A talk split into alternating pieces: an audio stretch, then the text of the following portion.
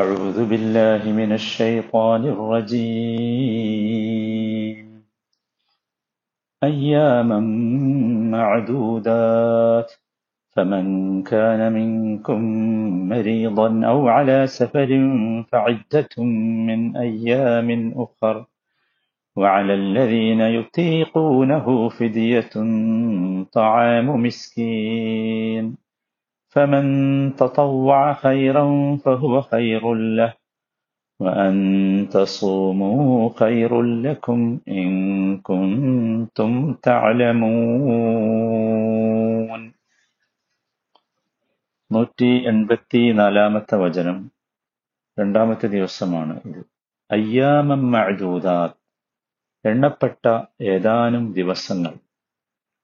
فمن كان منكم مريضا أو على سفر فعدة من أيام أخر നിങ്ങളിൽ ആരെങ്കിലും രോഗിയാവുകയോ യാത്രയിലാവുകയോ ചെയ്താൽ മറ്റു ദിവസങ്ങളിൽ നിന്ന് അത്രയും എണ്ണം നോമ്പ് നോറ്റുവീട്ടേണ്ടതാണ്.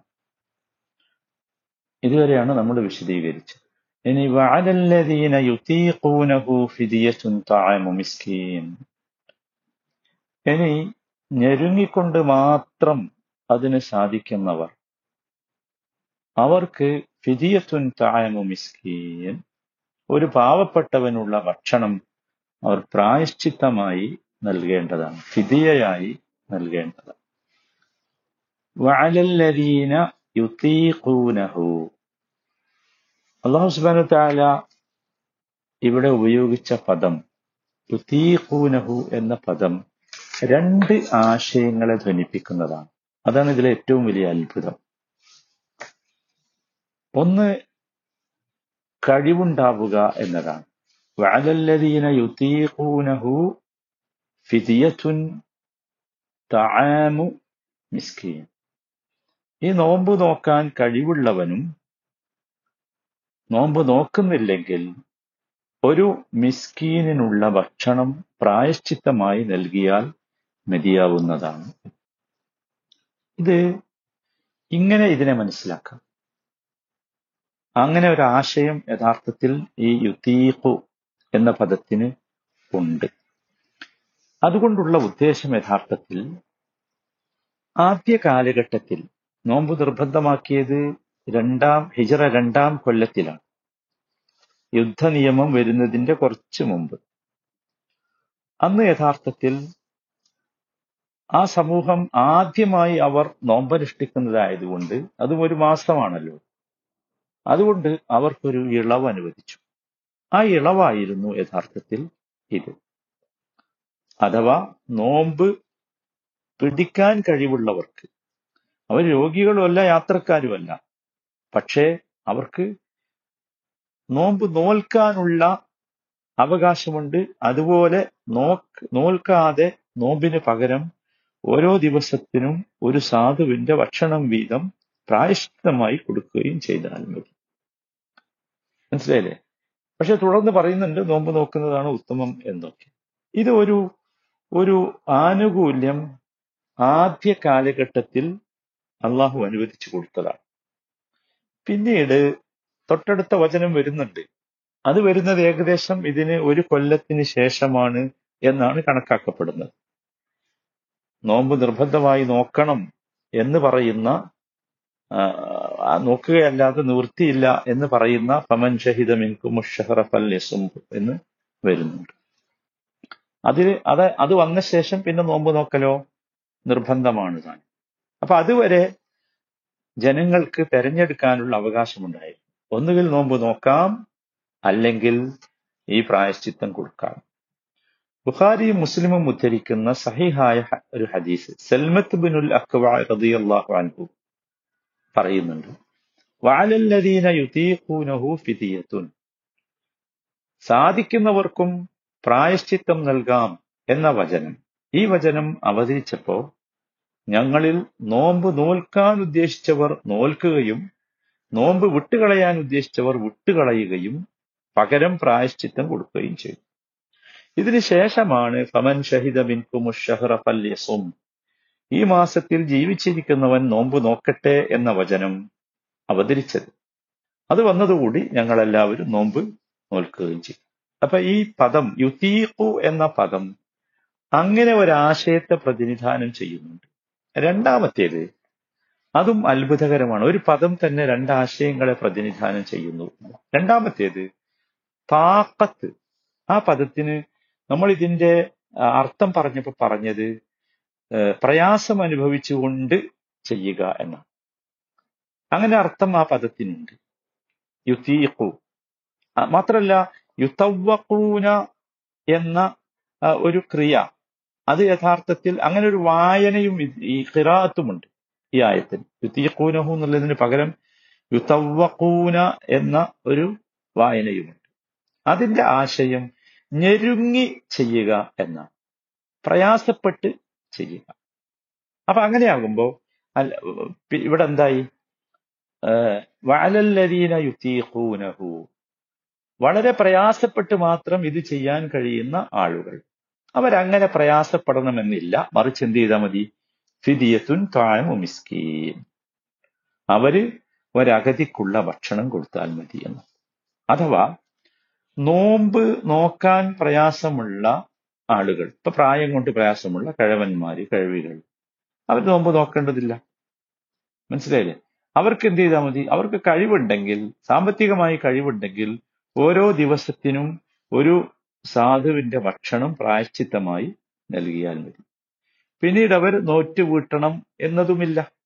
അതുപോലെ തന്നെയാണ് ഗർഭത്തിലിരിക്കുന്നവർ, അല്ലെങ്കിൽ മുല കുടിക്കുന്ന ശിശുക്കൾ ഉള്ളവർ. മനസ്സിലായില്ലേ? അങ്ങനെയുള്ള, അതല്ലെങ്കിൽ സ്വന്തം ശരീരത്തിന് നോമ്പ് മൂലം ദോഷം വരുമെന്ന് ഭയപ്പെടുന്നവർ, അങ്ങനെയുള്ളവരൊന്നും യഥാർത്ഥത്തിൽ നോമ്പ് പിടിക്കേണ്ടതില്ല. അവരെന്ത് ചെയ്താൽ മതി? പ്രായശ്ചിത്തം കൊടുത്താൽ മതി. മനസ്സിലായല്ലോ? അപ്പൊ അത്ഭുതകരമാണ് ഈ യുതീഖു എന്ന പദം. അതാണ് ഞാൻ പറഞ്ഞത്, വഅലല്ലദീന യുതീഖൂനഹു ഫിദിയത്തുൻ തഅമു മിസ്കീൻ. ഇനി ഇവിടെ മനസ്സിലാക്കേണ്ടത്, ആരാണ് യഥാർത്ഥത്തിൽ, ഏതൊക്കെ രോഗികളാണ് ഇങ്ങനെ നോമ്പ് നോക്കാതെ പ്രായശ്ചിത്തം കൊടുക്കാൻ കഴിയുന്നവർ, ആരൊക്കെയാണ്? അതുപോലെ യാത്രക്കാരെ പറ്റിയും പറഞ്ഞല്ലോ. അതാരൊക്കെയാണ് അതുകൂടി നമ്മൾ മനസ്സിലാക്കണം. അതിലേറ്റവും പ്രധാനമായി മനസ്സിലാക്കേണ്ടത്, 3 തരം രോഗാവസ്ഥയുണ്ട്. രോഗത്തെക്കുറിച്ച് പറയും. ഒന്നാമത്തേത്, ഒരാൾക്ക് രോഗമുണ്ട്, പക്ഷേ നോമ്പ് കൊണ്ട് ആ രോഗത്തിനൊരു പ്രയാസവുമില്ല. നോമ്പ് നോറ്റു എന്ന് വെച്ചാൽ രോഗത്തിന് പ്രയാസമൊന്നുമില്ല, അയാൾക്ക് പ്രത്യേകിച്ച് വലിയ ബുദ്ധിമുട്ടൊന്നുമില്ല. ഇയാൾക്ക് യഥാർത്ഥത്തിൽ ഈ ഇളവ് അനുവദിക്കപ്പെട്ടിട്ടില്ല. അയാൾ നോമ്പ് നോക്കുന്നേ വേണം, കാരണം അയാൾക്ക് നോമ്പ് നോക്കുന്നതുകൊണ്ട് എന്തില്ല? പ്രയാസമില്ല. രണ്ടാമത്തെ അവസ്ഥ, നോമ്പ് അയാൾക്ക് പ്രയാസമാണ്, അത് അയാളുടെ ആരോഗ്യത്തെ ബാധിക്കും, എന്നിട്ട് അയാൾ നോമ്പ് നോൽക്കുക എന്ന് പറയുന്നത് അത് അത്ര നല്ലതല്ല. സാങ്കേതികമായി പറഞ്ഞാൽ അത് കറാഹത്താണ്.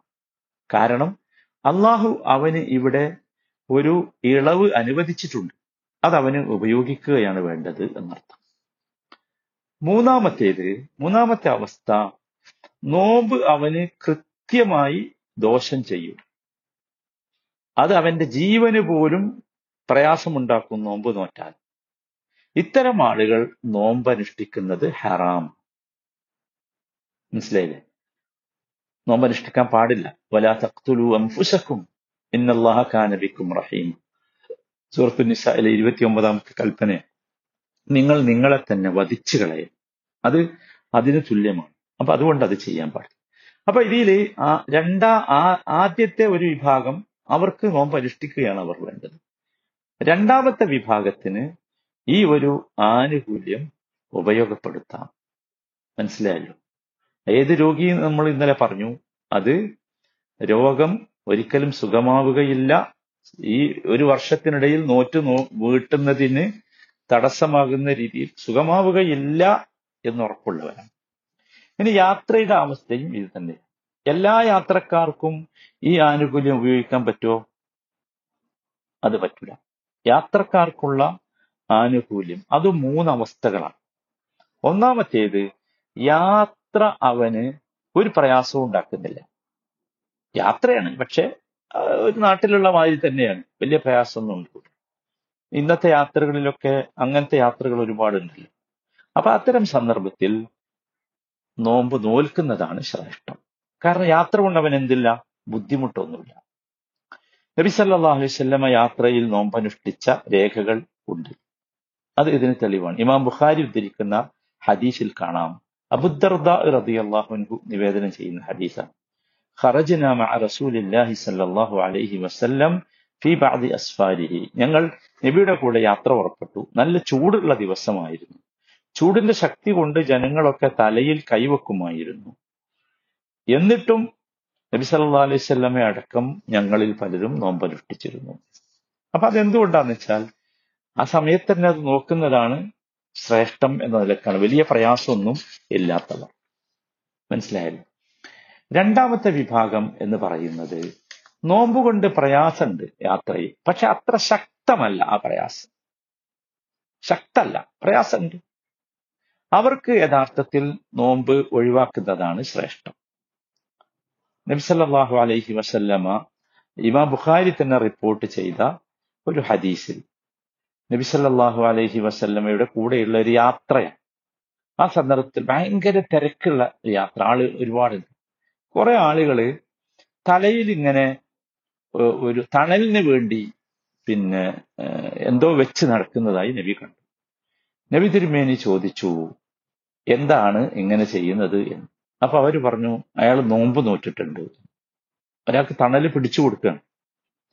മനസ്സിലായില്ലേ. അപ്പൊ നബി സല്ലല്ലാഹു അലൈഹി വസല്ലം പറഞ്ഞു, ലൈസ മിനൽ ബിർരി അസ്സിയാമു ഫിസ്സഫർ, സഫറിൽ യാത്രയിൽ നോമ്പനുഷ്ഠിക്കുക എന്നത് എന്തല്ല, പുണ്യമല്ല. മൂന്നാമത്തെ അവസ്ഥ അത് നമ്മൾ പ്രത്യേകം ശ്രദ്ധിക്കും. മൂന്നാമത്തേത് ഭയങ്കര പ്രയാസമുള്ള യാത്രയാണ്, നോമ്പനുഷ്ഠിക്കുക വളരെ പ്രയാസമാണ്. അത്തരം സന്ദർഭങ്ങളിൽ നോമ്പ് അനുഷ്ഠിക്കാനേ പാടില്ല. അതും നബി സല്ലല്ലാഹു അലൈഹി വസല്ലമയുടെ ജീവിതത്തിൽ നിന്ന് തന്നെ നമുക്ക് കാണാൻ സാധിക്കും. വളരെ കൃത്യമായി ഹദീസുണ്ട്. നബി സല്ലല്ലാഹു അലൈഹി വസല്ലമ സഹീഹിൽ വന്നിട്ടുണ്ട്, നബി സല്ലല്ലാഹു അലൈഹി വസല്ലമ യാത്രയിലായിരുന്നു, ജനങ്ങളുണ്ട്. അപ്പൊ ജനങ്ങളൊക്കെ യാത്രയിൽ നോമ്പനുഷ്ഠിക്കുന്നതിന്റെ പ്രയാസം നബിയോട് പറഞ്ഞു. അപ്പൊ നബി എന്താണ് ചെയ്യുന്നതെന്ന് അവരിങ്ങനെ നോക്കി നിൽക്കുകയായിരുന്നത് പറഞ്ഞിട്ട്. അപ്പൊ നബി ഫദഅബിമാഇൻ, വെള്ളം കൊണ്ടുവരാൻ ആവശ്യപ്പെട്ടു. ബഅദൽ അസ്രി, അസ്റിന് ശേഷം എന്നുവെച്ചാൽ നോമ്പ് അവസാനിക്കാൻ കുറച്ച് സമയമല്ലേ ഉള്ളൂ. എന്നിട്ടും വെള്ളം കൊണ്ടുവരാൻ പറഞ്ഞു. ഫശരിബഹു, നബി കുടിച്ചു. വന്നാസു യൻദുറൂൻ, ജനങ്ങളൊക്കെ അങ്ങനെ നോക്കുക. അപ്പൊ സ്വാഭാവികമായിട്ട് ജനങ്ങളൊക്കെ എന്താക്കി, നോമ്പ് മുറിച്ചു. കാരണം നല്ല പ്രയാസം ഉണ്ടായിരുന്നു. പിന്നീട് ഒരു വിഭാഗം ആളുകളെ കുറിച്ച് നബിയോട് ജനങ്ങൾ വന്ന് പറഞ്ഞു. ചില ആൾക്കാർ എന്നിട്ടും നോമ്പ് നോറ്റു എന്ന് പറഞ്ഞു. അപ്പൊ ആളുകളെ കുറിച്ച് നബി പറഞ്ഞത് ഉലഇക്കൽ ഉസാത്ത് എന്നാണ്. അവര് ഉസാത്തുകളാണ്, ആസി തെറ്റ് ചെയ്തവൻ എന്ന അർത്ഥമാണ്, അതിന്റെ ബഹുവചനമാണ് ഉസാത്ത്. മഅസിയത്ത് ിൽ നിന്നാണ് ഇത് വന്നത്. മഅസിയത്ത് സാധാരണ പ്രയോഗിക്കുക ഹറാമായ ഒന്നിലാണ്, അല്ലെങ്കിൽ ഒരു വാജിബിനെ ഉപേക്ഷിക്കുമ്പോഴാണ്. അപ്പൊ ചുരുക്കത്തിൽ നമ്മൾ മനസ്സിലാക്കേണ്ടത് രോഗത്തിനും യാത്രക്കും 3 അവസ്ഥകളുണ്ട് എന്നാണ്. അത് പ്രത്യേകമായി നമ്മൾ ശ്രദ്ധിക്കണം. മനസ്സിലായി. ഇനി എന്താണ് പിന്നെ ഫിദിയ കൊടുക്കേണ്ടത്? പ്രായശ്ചിത്തം, താഴ്മ മിസ്കീൻ, ഒരു മിസ്കീനുള്ള ഭക്ഷണം. അത് എത്രയാണ്? അത് ഒരു മിസ്കീനിന് ഒരു കഴിക്കാവുന്ന ഒരു ഭക്ഷണം. അത് ഇത്ര അളവ് അല്ലെങ്കിൽ ഇന്ന ഭക്ഷണം എന്ന് പറഞ്ഞിട്ടില്ല. സാധാരണയായി നമ്മളൊക്കെ കഴിക്കണ ഭക്ഷണം എന്താണോ അത് കൊടുക്കുക, അത്രേ ഉള്ളൂ. മനസ്സിലായില്ലേ. അത് ആ ഓരോ പ്രദേശത്തെയും രീതി എന്താണോ അതാക്കുക. ഒരു ദിവസത്തെ നോമ്പിനാട്ടോ താഴെ മിസ്കീൻ. അങ്ങനെ 30 ദിവസം ഉണ്ടെങ്കിൽ 30 ദിവസത്തെ ഭക്ഷണം വേണം, 30 മിസ്കീനിന് ഭക്ഷണം കൊടുക്കണം എന്നർത്ഥം. മനസ്സിലായില്ലേ. നല്ല ഭക്ഷണം കൊടുക്കുകയും ചെയ്യാം, അതിനും വിരോധമല്ല. അത് തുടർന്ന് പറയുന്നുണ്ട്. അല്ലാഹു സുബ്ഹാനഹു വ തആല കാര്യങ്ങൾ മനസ്സിലാക്കി ഉൾക്കൊള്ളാൻ തൗഫീഖ് നൽകുമാറാണ്.